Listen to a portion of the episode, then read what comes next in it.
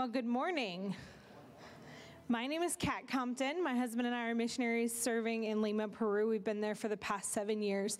And I just want to start off by telling you and introducing our video to you. Um, why, we have a son. He's going to be eight. No, he's going to be nine on Tuesday.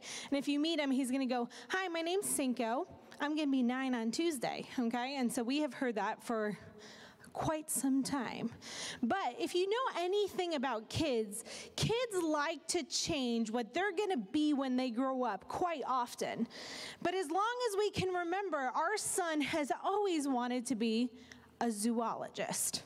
So in our home, whether we like it or not, we watch National Geographic. And so, in the process of us watching National Geographic one day, we learned about a pride of lions. This pride of lions was going out because they were hungry. And so, they looked for um, something to eat. And they followed a team, like a herd of water buffalo. And they waited for one of those water buffalo to get away from the pack. And in the process of that, when the water buffalo got away, he got stuck in the mud because he was hurt, he was broken, and he was lost. And it was almost like when you looked at this, they did like one of those big aerial shots, and the lioness is divided into the four corners of this picture. So over here, you have a group, over here, over here, and over here. And you're going to be like, Kat, what does this have to do with missions? Don't worry, we're getting there. Okay? And so it was almost like as the sun went down and as the mud hardened and as the water buffalo got more and more stuck, the lionesses looked at each other and they said, Are you ready? Are you ready to pursue the one that's lost, the one that's hurt, the one that's broken? And folks, that's exactly what missions is. It's pursuing the person that's so far away from God, that's lost and broken and hurt. And in this corner, you have your church trinity. And you have missionaries serving all around the world in this corner. And you have other churches just like this one in this corner. And evangelists and ministries that train people in that corner. And we all need to look at each other at the same time and say, Are you ready?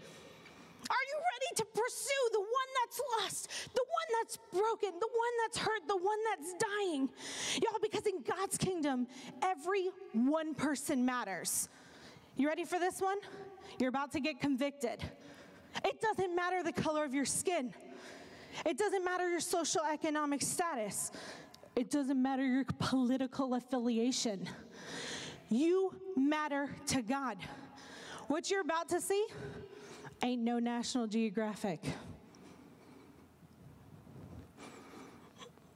It's video of lives that have been changed because of Jesus Christ. It's marriages that were once in shambles. Now serving together in our church. It's babies that their moms wanted to have abortions that are now living and thriving. It's orphans that were once told that they were worthless, that are now telling each other how loved they are. Remember, you matter to God. We matter in God's kingdom. Let's go to Peru. Man, it's what an honor to stand here in front of you this morning and represent what God's doing in another, on another continent, another country. Uh, Pastor, thanks for the opportunity. Thanks for letting me come. Thanks for letting my family come and present what God's doing in our city. Uh, I'd like to start this morning. Uh, I know it's pretty typical uh, when you're talking about missions. There's a couple passages or a couple verses uh, that, uh, that, that, that, typically get looked at a lot. But today I want to just start off this morning my time with you guys. We'll start this off looking at a pretty common passage, Acts chapter one, verse eight. This is a, a really tumultuous time in the, uh, in the church. Uh, the, the, the, Christian church was just in its infancy. Uh, Christ is getting ready to ascend. Uh, everybody's a little uncertain about what's going to happen. Uh, and Jesus, he decides this is the last, the most important thing he wants to tell his followers before he goes back to heaven. Uh, as a summary of everything that he, that he taught on earth, this was the, the last the most important thing that he wanted to say. So, Acts chapter 1, verse 8, he was presented a question. He, I'm sorry, verse number 6. And he said, Come together, Lord, uh, you at this time restore the kingdom to Israel? And he said, No, it, it's not the time. The Father has not allowed us to know that. And then in verse 8, he says, But, although I'm not going to give you the answer to that question, this is the most important thing. You, you, you didn't ask the right question. I'm, I'm going to answer the question you didn't even ask. The, but, you will receive power when the Holy Spirit has come upon you, and you will be my witnesses in Jerusalem and in all of Judea, Samaria, and to the end of the earth. Missions is the modern expression. What we do today is the obedience to that passage. Missions is uh, taking the gospel message from a place that has it to a place that doesn't have it. Missions is, is carrying a gospel presentation. We, we are, we're dealers of hope. We bring hope to people who, who don't have hope. Uh, so this morning we're just going to take a few minutes and I want to introduce you a little bit to my story and kind of how I became uh, to stand on this stage, how I uh, am now uh, a pastor of a church, uh, a, a, church planter. Just share a little bit of my story with you. Um, and I've really enjoyed, uh, guys, hearing your stories, having you bring the word this one. Thank you. Javier, thank you. I'm just so excited to be here with you. My story started when I was a teenager. I grew up in a church that uh, that was, uh, uh, uh, was an awesome church, but missions wasn't something that we, that we talked about. Grew up in a church that, uh, that just kind of sent some money a couple times a year to a, a program, and we checked off, uh, you know, when we looked at this verse, the church was able to check off the uttermost parts of the world because they sent a little bit of money. but we never met missionaries. I never experienced what that was. I didn't know what that was until I was 13 years old. I went to a brand new church, and it was a church that put missions in front of their people frequently. And I thought that was just the coolest thing ever. I was like, wait, you are the guy that goes and, and teaches, and you've learned another language, and you've gone to this new community, and, you, and I, it was mind boggling to me. And my one Wednesday night, my youth pastor, he was talking about a mission trip. Now, I had just come to the church. I'd missed all of the fundraising and all of the talking and all of the thing. They were like, remember, in two weeks, our trip's going to Peru. And I walked up to the, my, the brand new youth pastor, uh, my brand new youth pastor. I was like, Carl, I want to go on that trip. I want to go. And he was like, dude, um, like we fundraised and like the trip's are, it's done. Like the, the, the inscriptions are closed. You can't go on this trip. And I was insistent. I was persistent. Uh, and I said, no, I think that I, I need to go on this trip. And he said, I'll tell you, I'll make you a deal. If you can get your passport in time, then you can go on the trip. Now, I'm a little older now, and I'm a dad, I've got a son, and I know what that was, what he was doing to me, right? He was, in a non confrontational way, still telling me no, right? Because how many of you have passports? Did it take two, three, four days? Right? It's a little bit more involved than that. I was 13 and I was really naive. So I go home, hey, mom and dad, I'm going to go to Peru in a couple weeks. And my mom is like, really? You're going to go to Peru? How's that exactly going to work? And I was like, well, I'm going to go get my passport tomorrow, and then the church is going to pay for me to go, and life's good. And my parents are like, okay, well, let's see how this plays out. We go the next day, we did the passport thing. I was, I was heartbroken because I didn't walk away with my passport because that's how I imagined it happening, right?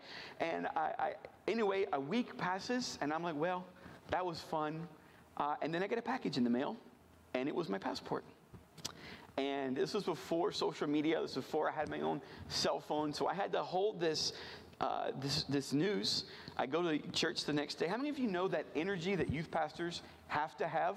I know when you, when you, when you interview youth ministry guys, they have to have like Jaron's energy, right? They have to be like, hey, right? Well, I walked in, it's a big youth group. There's, I don't know, about 80 or 100 of us in the youth group, and he's got this energy, right? The band's playing in his head, and he's got this, he's just jazzed. And I was like, hey, Carl. He's like, Elmo, what's up? And I pull out of my back pocket a passport, and it was like the band stopped. he was like, oh. So I was like, what do I need to be? What do I need to do? I'm going to Peru. This is cool uh, and he says, uh, he, he said, well, I'll tell you what you're going to do. Uh, today you're going to get in front of the church and you're going to ask for money. I was, wait a second. Um, so I'm 13 years old. I'm from rural Virginia. If you've ever looked up the word hillbilly. That's where I was from. And uh, I was homeschooled. So it was like the perfect trifecta of I don't get in front of people. That's what that meant. So he said, You're going to get in front of the church today, and it was a, a large church at multiple services, uh, and you're going to get in front of each service and you're going to ask for money. So I sat on the front row. The senior pastor leaned over to me and he said, Young man, don't forget to say your name, where you're going, and what you need. Those are the most important things you've got to say. Yes, sir, I can do that. Now, I was shaking. I was nervous. I walked up on stage. Hi, my name's Elmo. People laughed just like you laughed when you heard my name. Uh, I'm going to Peru next week, and I need some money. Thanks. and then and sat down. And it was uh, the senior pastor, he had just kind of like settled into his space. He was expecting a word. And, and, and here I was just like trying to get this thing over with.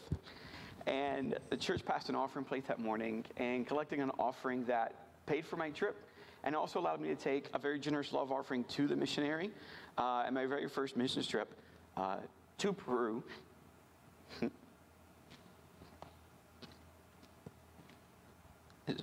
this is super cool thinking about you know, the, the humble beginnings of missions.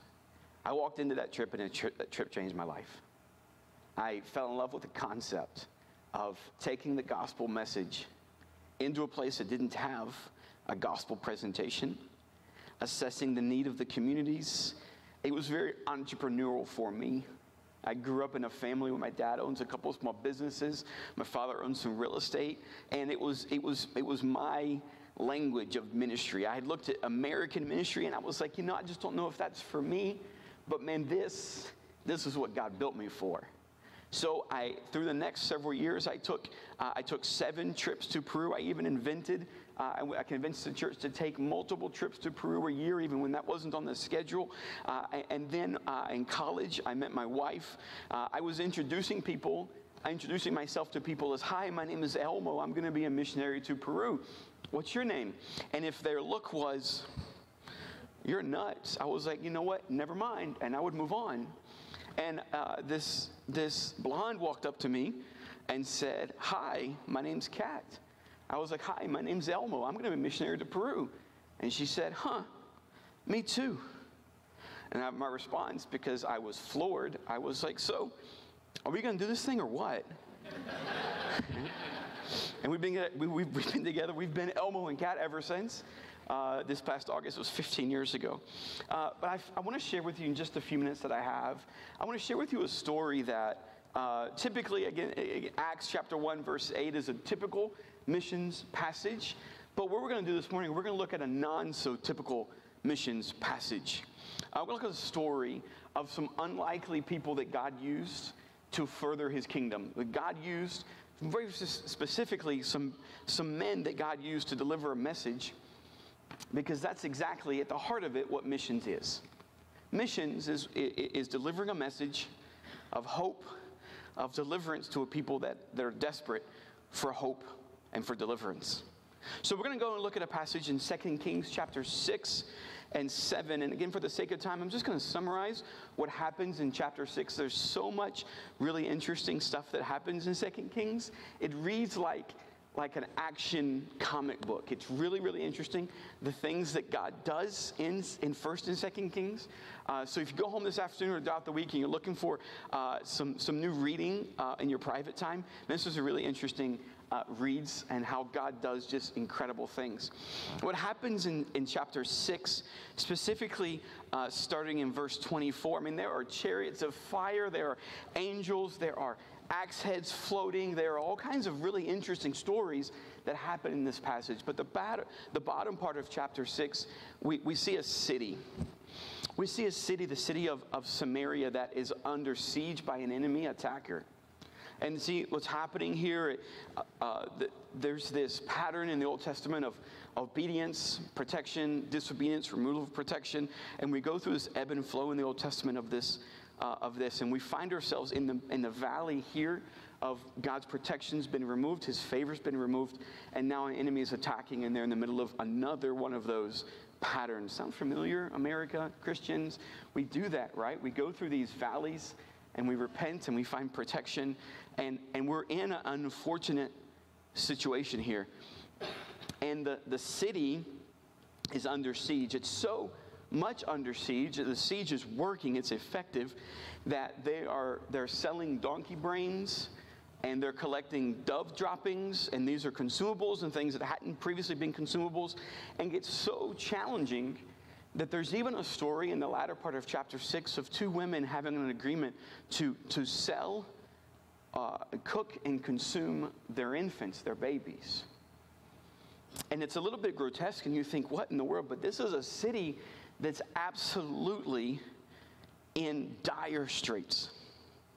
This city is absolutely in a very, very difficult place.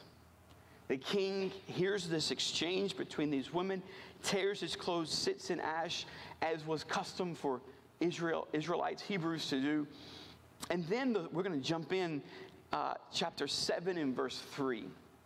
What happens there, it says that there were four, chapter 7, verse 3, and it says, Now there were four men who were lepers at the entrance to the gates. And this conversation that we pick up between these, it says, Why sit we here? Why are we sitting here until we die? So this is, we are on death's door. These four guys, these four leper men, realize that they are on death's door.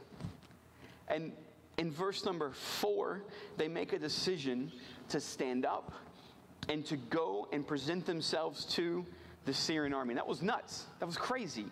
Why would you go to the army that's besieging you? Why would you go and ask? But that was the absolute only thing that they had in front of them.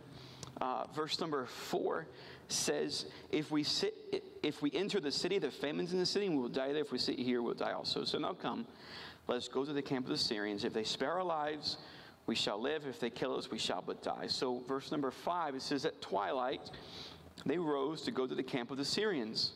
But as they got to the edge of the camp of the Syrians, behold, there was no man there. And what God did a miracle in this situation. See, what God did is He caused.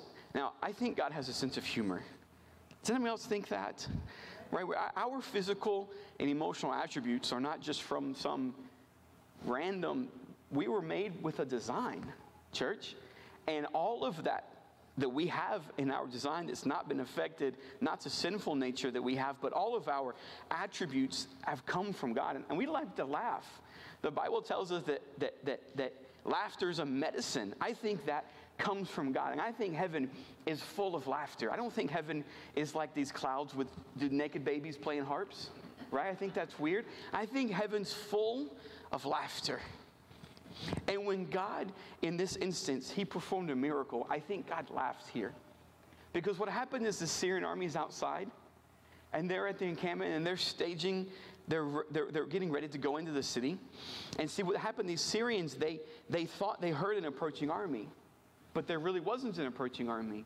See, God just caused them to hear this approaching army. What they did later in chapter 7, we see that they, they were shedding so they could run faster they were shedding their outer garments, they were shedding, they got all the way down to their underwear. And I think God was in heaven.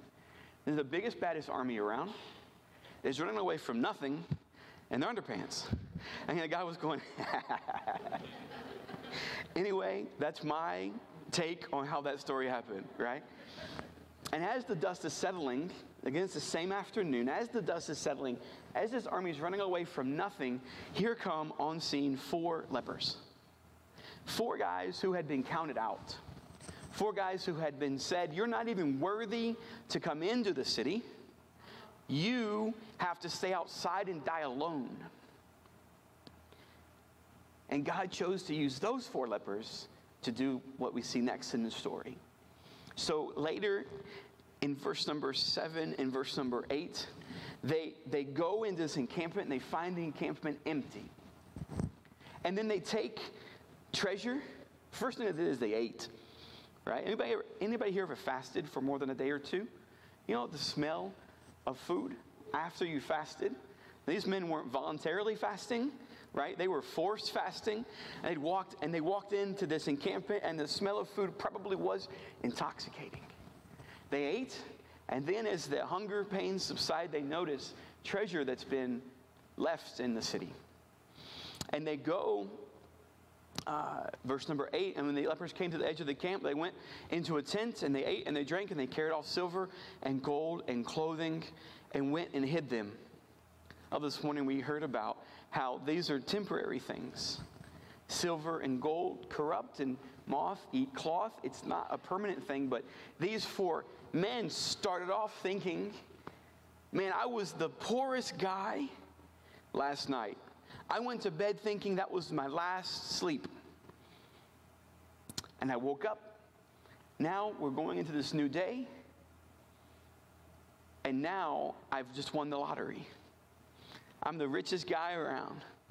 And what they did is they went out in the desert and they hid. And then they entered another tent and they cut off things from it and they went and they hid them. And the first time I read this passage, I thought, dudes, did you forget the city that you just came from? Did you forget the smells that were coming under the door? Did you forget so soon? Literally, this was hours ago. A king was standing on a wall, crying out, asking God why. A woman was, was screaming about how she just consumed her son. And yet, you've forgotten about all of that, and you're taking all of this treasure, and you're thinking about the house you're going to go build, and the boat you're going to buy, and the life you're going to have. But then in verse number nine, I think something's really interesting. What happens in verse number nine, there's another dialogue scene that happens. And then they said one to another, We aren't doing right. We're not doing the things that we're supposed to be doing. If we wait until tomorrow, then this is going to turn out bad for us. So let's go and deliver this good news. And here's what I want to tell you today, church.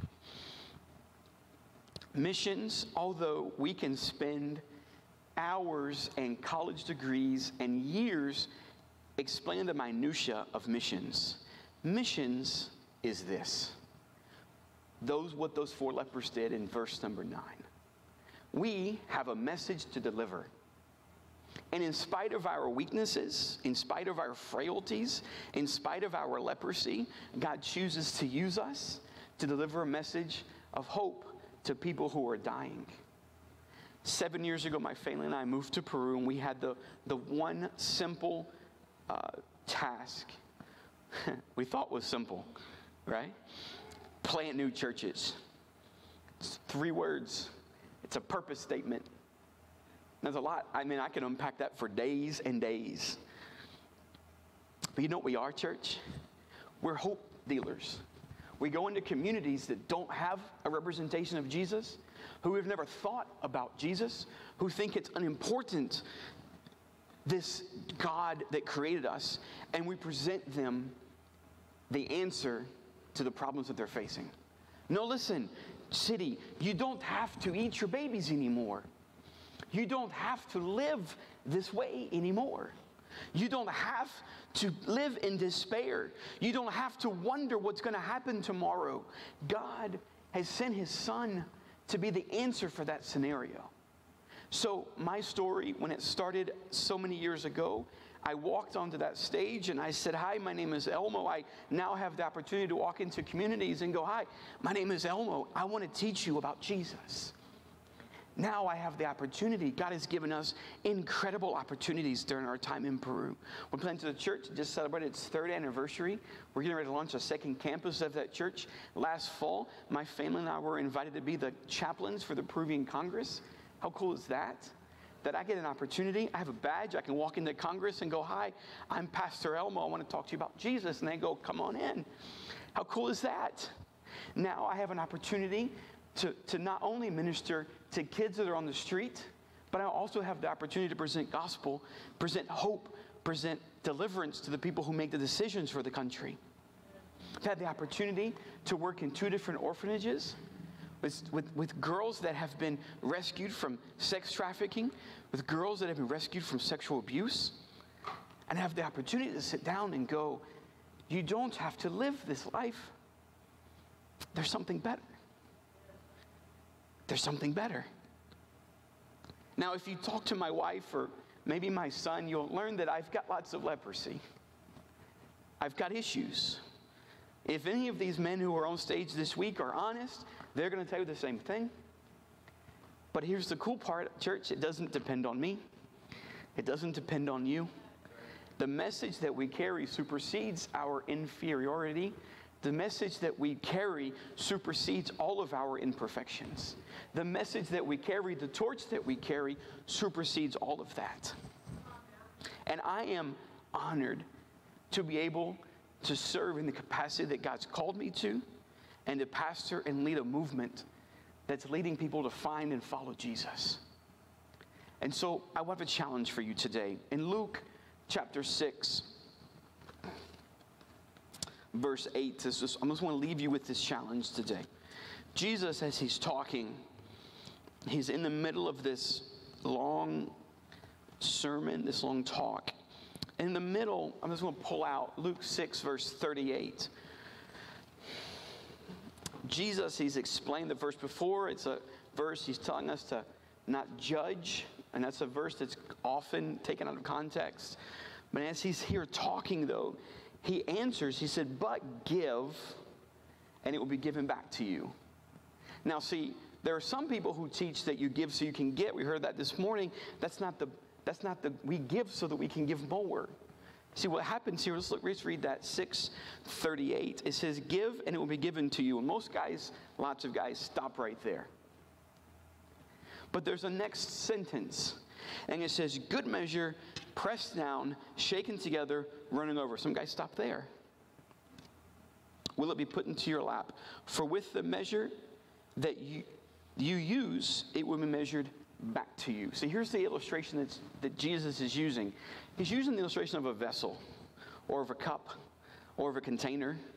And your life is one that as we, as we give, as we invest, as we go out of our comfort zone, God then refills so that we can go back out and we can give. Nowhere in Scripture does He tell us, give and then I will give you the next size up. Give so that I can give you a biggie sized cup. Give so that I can, so that you, church, we, we, that's not how it works. God is inviting you into the process. God is inviting you in because God's sovereign. And if you choose to bow out of the process, He's going to tap the next guy.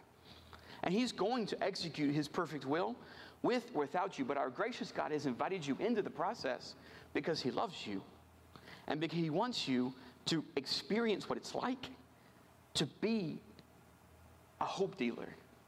He wants you to experience what it's like to bring the gospel to somebody who is on their way to hell because He loves you. If you live with your hand like this, fearful of losing all of the things that God's entrusted to you, He's going to just pull you out of the giving stream and you're just going to stuck with what you got. Or He'll take all that away. But what God wants you to do is live fearlessly in faith, not in fear. That's, right? Those are taglines right now, right? In every aspect of your life because I've, I've surrendered to be a missionary in another country, take the gospel, but your mandate is to evangelize your community. Maybe you're not a missionary that moves to another country, learns another language, uproots your family, and does all this other stuff, but your mandate to evangelize is the same.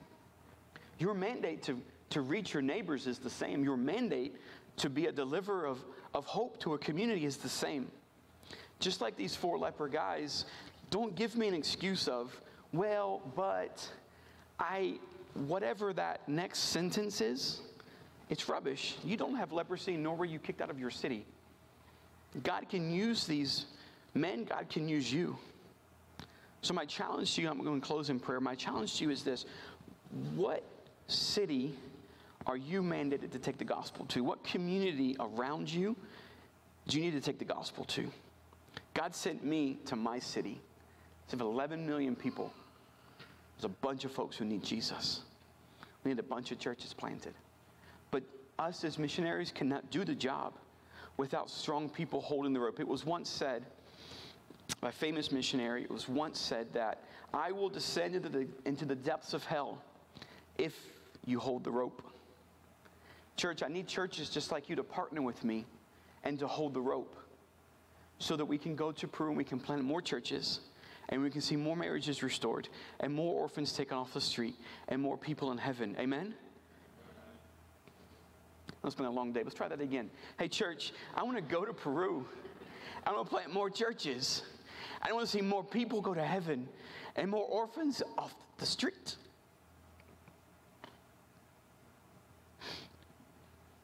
Right? Will you join me in prayer, please? Father, thank you for this opportunity we have to share about our ministry, to talk about the things that you're doing around the world. Father, I ask that you they continue to work here in this house, in this place amongst these people, as they endeavor to, to reach their community, as they endeavor to reach their family, as they endeavor to reach their neighbors, their city, their town, their state. Father, I ask that they be sensitive to the leading of, that, that you've given them and that they understand that in spite of their imperfections and their humanity, God, you want to use them in your story. Father, we thank you for all the things you've done. In the name of Jesus, we pray. Amen.